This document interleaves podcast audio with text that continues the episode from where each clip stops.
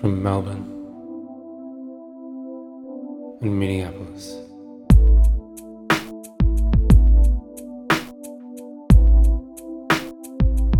This is for Christ's sake.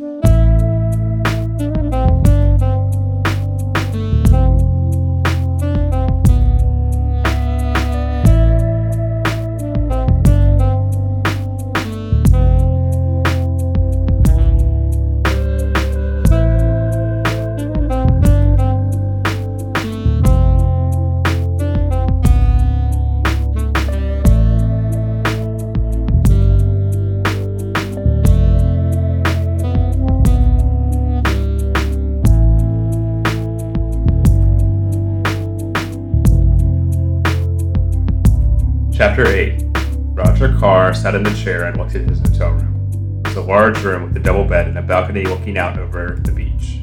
It was decorated in the style of Louis XIV, the large pink flower print canopy over the bed, the same fabric for the drapes at the window. The chairs were covered in cloth of green and gold, and the gilded wooden arms were encrusted with leaves and curlicues. Altogether, was a very feminine looking room, he decided. He looked at the double bed as he lit a cigarette recalled how pleased he had been at the tactful way the hotel had given him a double bed without his asking. He was no longer pleased about anything. The police interview had unnerved him, and he badly needed a drink. Hello, and welcome to the show. My name is Hunter, and I'm joined, as I am every week, by uh, Hugh the Donkey Boy. Mm-hmm. Uh, and uh, this is, uh, for Christ's sake, a um, oral exploration, chapter by chapter, of the works of uh, Monsieur Michel Criton. Uh, and this week we are continuing our uh, arduous journey through the second of his published novels. Just like the first one, uh, odds on, uh, this book, which is called Scratch One, was published under the auspices of the pseudonym uh, Jean Lange. Well, we got a rip roaring one for you this week, huh? Don't we ever? And normally we'd be uh, joined by our two other co hosts, uh, the signature drinks and snacks that accompany us on our voyages through the rough waters of Michael Crichton.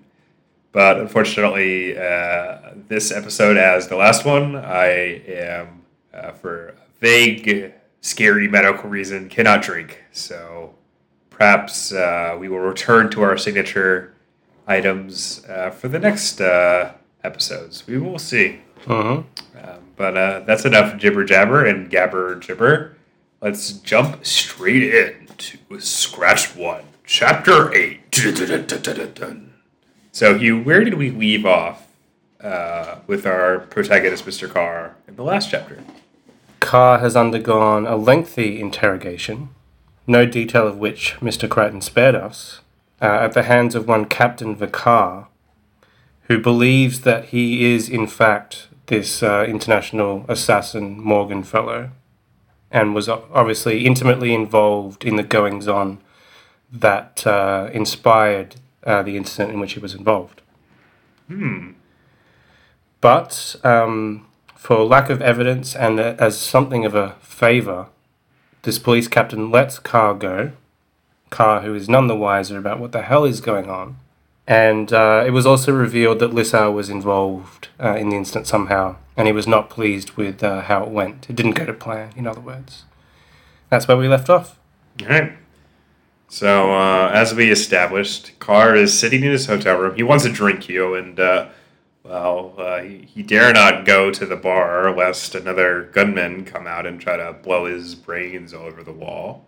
So, what's a thirsty boy to do to wet his whistle if he can't go out and uh, explore the bustling metropolis that he's found himself in?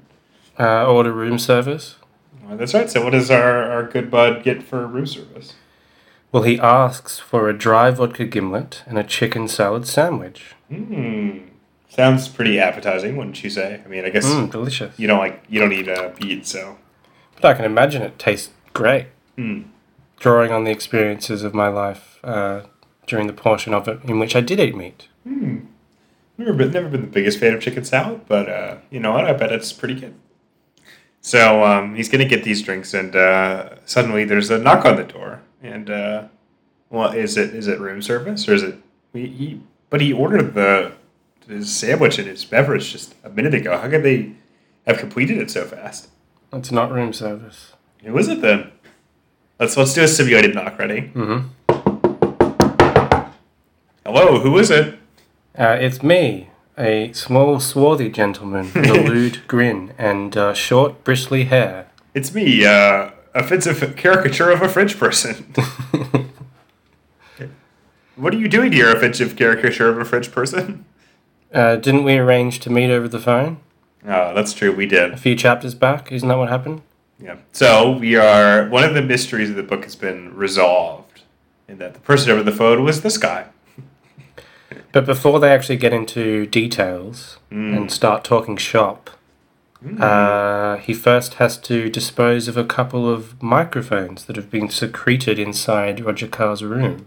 So he finds the two bugs, and then they have a little conversation, right? Mm-hmm. Uh, and um, basically, the gist of it is like every other character in this fucking book, this man has mistaken Roger Carr to be this Morgan fellow. And he has some information, presumably about the arms deal that is the focal point of all the espionage stuff. Yep. Uh, and he's willing to um, allow Carr, or I guess he, he doesn't really want to allow Carr. He wants to allow Morgan, who he thinks is Carr, access to this information in exchange for 5% of like the total value of it, right? Yeah. Uh, do we learn what the information is? We get a, a hint. Hmm. What is this hint? Uh, well, let's quote it in a, a painter segment of. What, what's the segment called? He's riding men proud. Come on, let's hear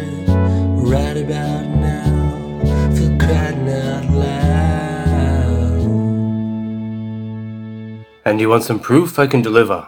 So I tell you a few things. Bon. But I cannot say much or you will guess all. Only that there are five in it and the plan is a master and they will get him unless you act. There is no time, so we'll meet tomorrow, eh? Here.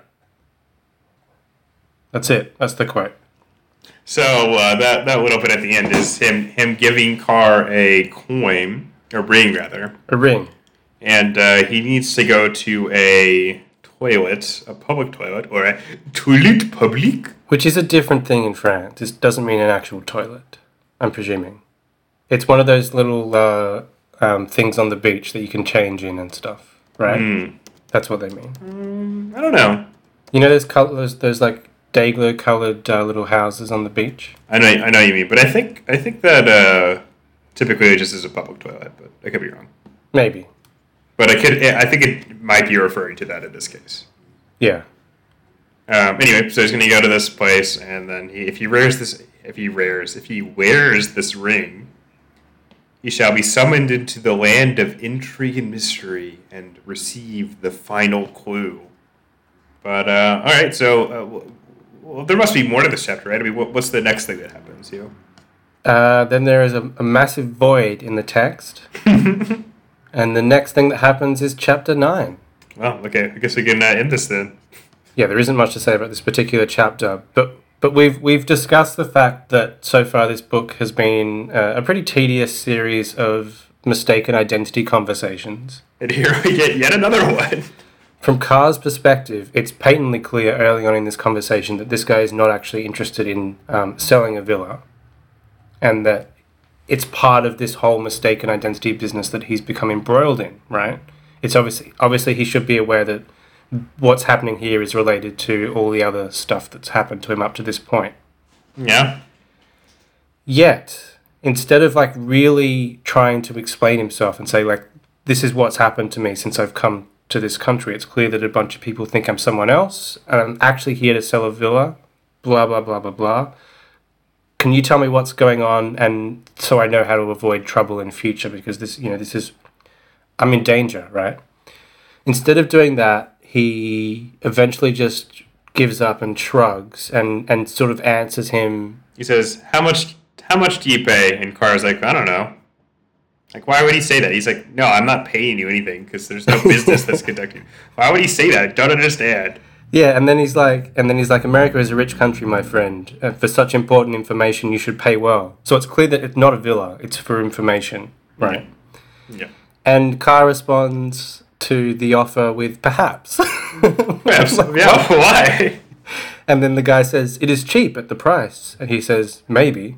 So he's like, Yeah, I- I've nearly been killed on the street. I should definitely keep keep fooling people into thinking I'm the wrong person.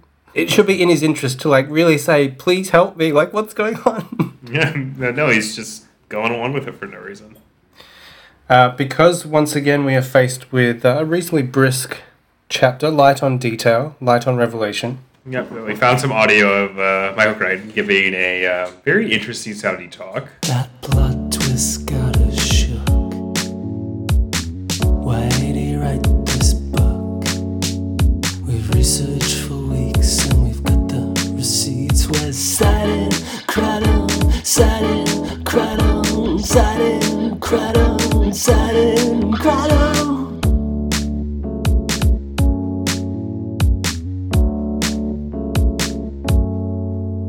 Look, if I was selling stock at a company that I told you would be profitable in 2100, would you buy it or would you think the idea was so crazy that it must be a scam? Let's think back to people in 1900 and say New York. They were worried about people in 2000. What would they worry about? Probably where would people get enough horses? And what would they do about all the horse shit? Citing, cradle, citing, cradle, citing, cradle, citing, cradle.